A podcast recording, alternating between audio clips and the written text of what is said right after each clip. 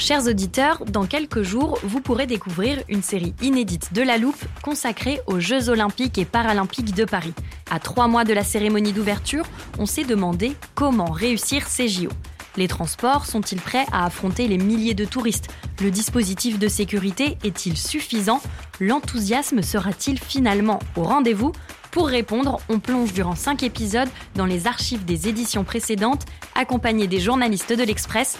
C'est à retrouver à partir du 13 mai sur toutes les plateformes d'écoute.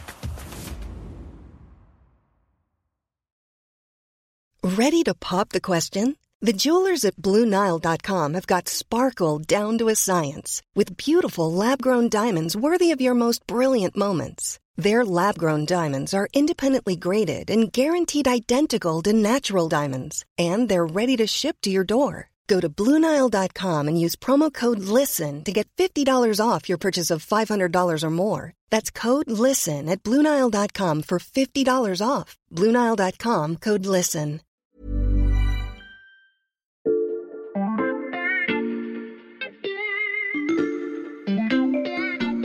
Bonjour, c'est Charlotte Baris. Bienvenue dans La Loupe, le podcast quotidien de l'Express. Allez, venez, on va écouter le magazine de plus près. Ouais, on va y aller et ça va être plus que sportif. On va casser le rythme de l'inflation, on va le ramener pour l'année 2024 à un petit 2%. Ces derniers mois, vous l'avez certainement entendu égrener ces éléments de langage dans tous les médias. Mon propos, c'est de vous dire qu'on va aller profiter de ces négociations pour aller chercher des baisses ou en tout cas des moindres hausses. On va les répercuter. Cet homme qui court autant les plateaux télé qu'un homme politique, c'est Michel-Édouard Leclerc, le fils du fondateur de la chaîne d'hypermarchés qui porte son nom.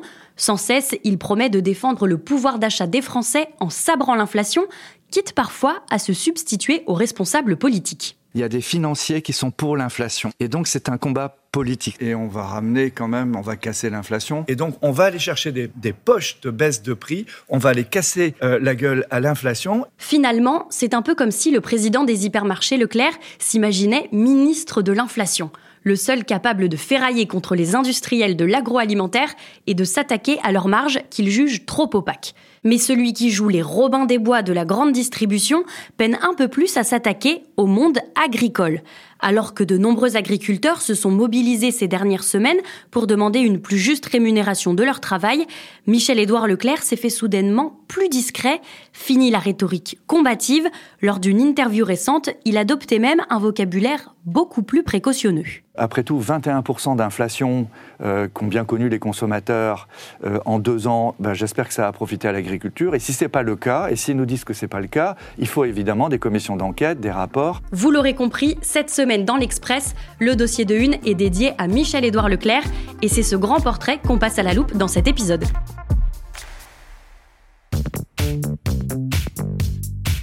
L'auteur de ce long récit de 5 pages s'appelle Émilie Lanaise, elle est grand reporter ici à l'Express et elle vient de s'installer en studio. Bonjour Émilie. Bonjour Charlotte.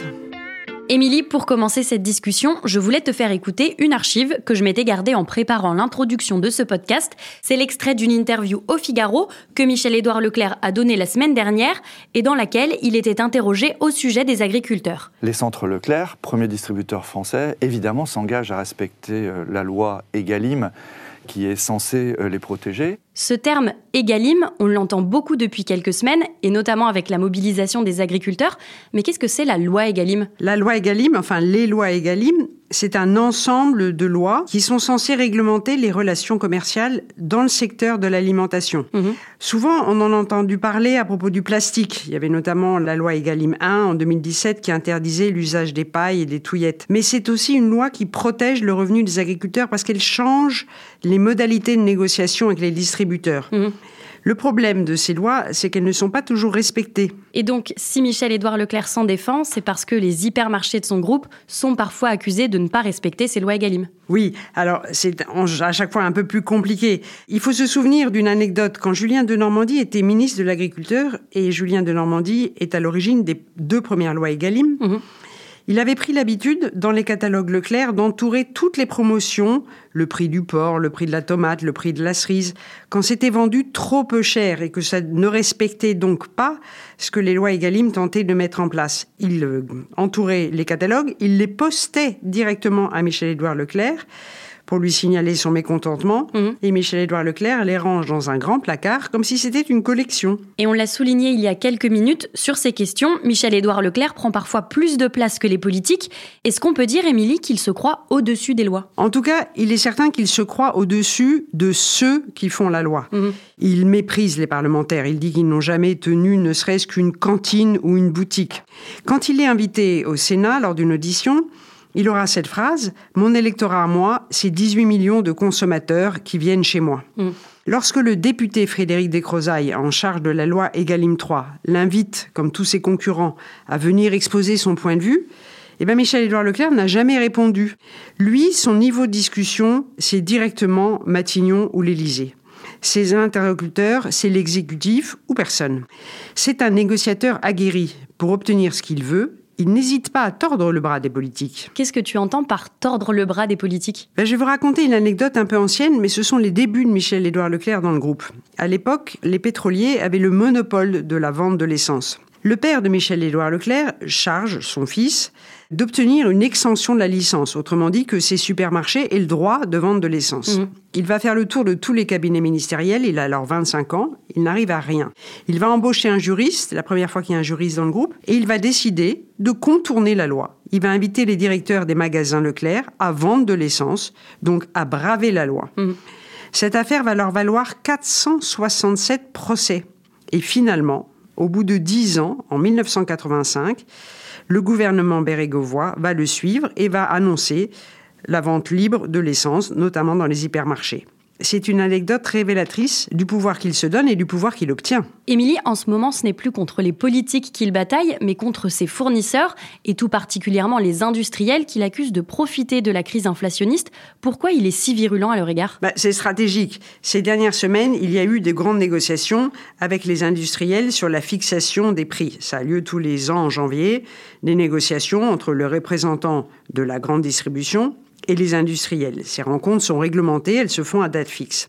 Quand il annonce qu'il part en guerre contre l'inflation, ça a deux objectifs. Mhm. D'abord, c'est une façon pour lui de préparer le terrain en amont des négociations. Il dit aux industriels et aux fournisseurs Attention, j'achèterai pas cher, je veux baisser les prix. Il montre les dents. Et puis, dans le même temps, il se signale auprès des clients. Quand il y a hausse des prix, le client est toujours tenté d'aller voir ailleurs, notamment dans les chaînes de hard discount et particulièrement Lidl qui progresse beaucoup sur le marché. Mm. Le modèle Leclerc, c'est de baisser les prix grâce à la hausse des volumes. En vendant beaucoup, beaucoup, beaucoup avec une plus petite marge, on fait quand même un gros volume.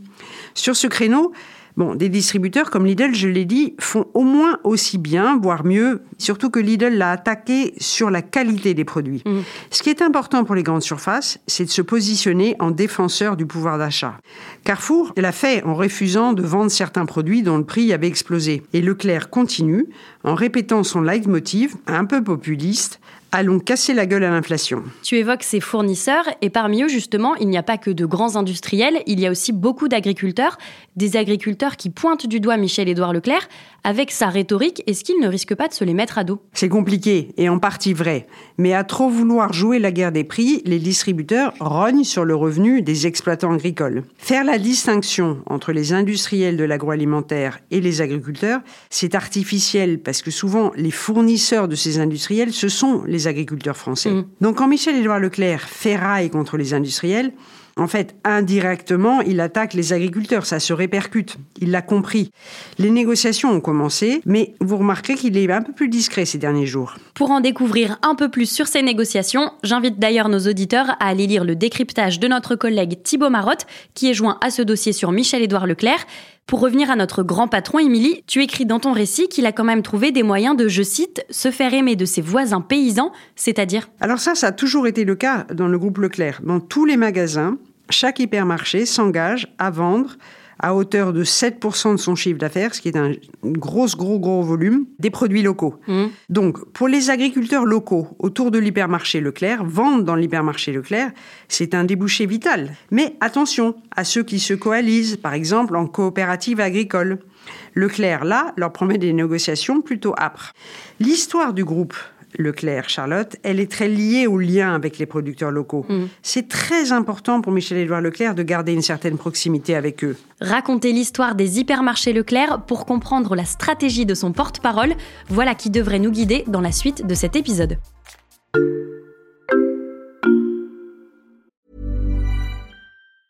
It's that time of the year. Your vacation is coming up. You can already hear the beach waves. Feel the warm breeze, relax, and think about work. You really, really want it all to work out while you're away. Monday.com gives you and the team that peace of mind. When all work is on one platform and everyone's in sync, things just flow wherever you are. Tap the banner to go to Monday.com.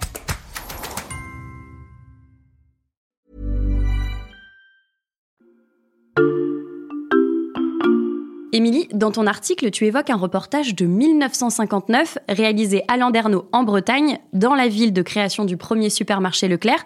On l'a retrouvé et je te propose qu'on en écoute un extrait. Landerneau, 10 445 habitants, 40 épiciers, capitale de l'expérience Leclerc. Depuis 8 ans qu'Édouard Leclerc a ouvert ici son premier magasin, la vie a baissé. Lorsque le père de Michel-Édouard Leclerc, Édouard, crée son épicerie avec un nouveau modèle, il s'attire la haine de ses voisins parce que déjà, il s'engage à baisser les prix. Comment fait-il? Édouard Leclerc a une invention de génie. En fait, c'est lui qui a inventé le libre service. Avant, les gens déposaient leur liste de courses chez l'épicier, ils se faisaient servir. Mhm. Là, Leclerc a un hangar, enfin qui est au début d'ailleurs dans sa propre maison, avec des allées, et les gens se servent tout seuls avant d'aller à la caisse.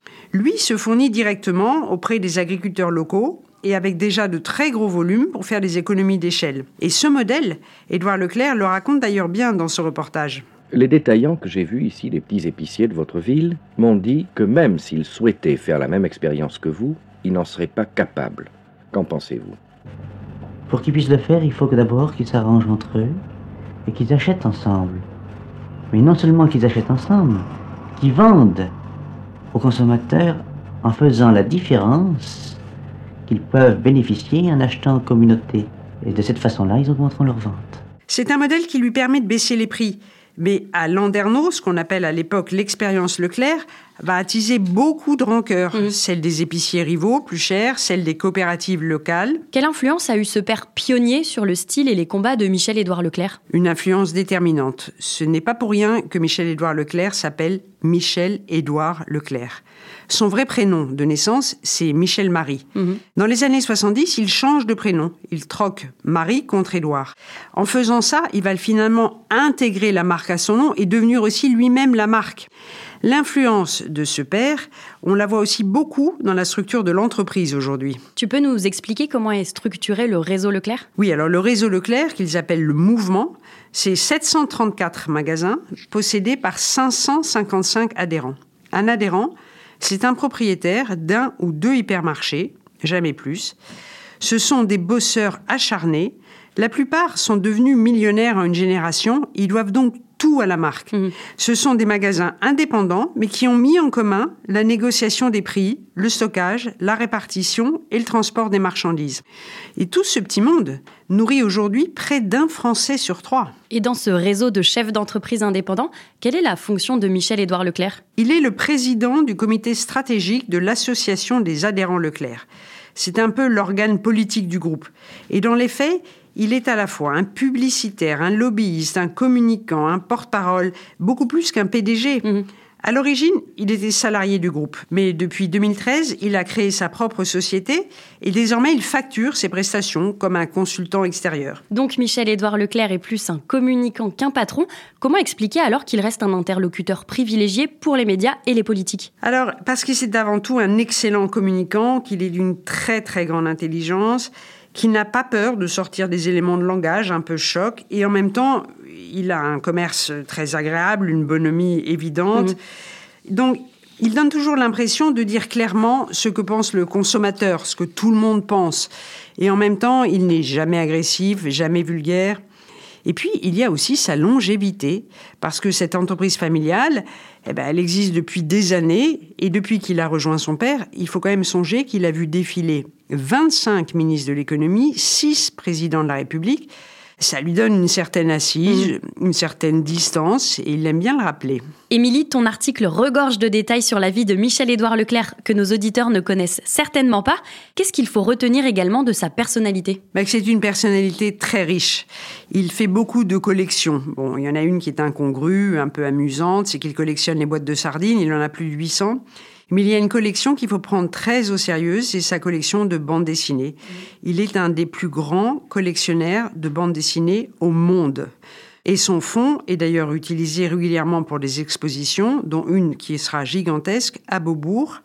Ce n'est pas que le vrai ministre de l'inflation, c'est un personnage éminemment romanesque. Un personnage romanesque à découvrir dans l'Express cette semaine.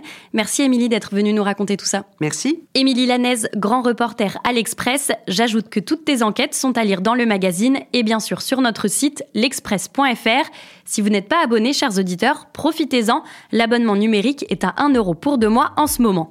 Et ça ne vous coûtera rien de plus pour vous abonner à la loupe. Pour ne manquer aucun de nos prochains épisodes, pensez à nous suivre sur votre plateforme d'écoute habituelle, par exemple Castbox, Deezer ou Podcast Addict. Cet épisode a été écrit et monté par Mathias Pengili, réalisé par Jules Cro. Retrouvez-nous demain pour passer un nouveau sujet à la loupe.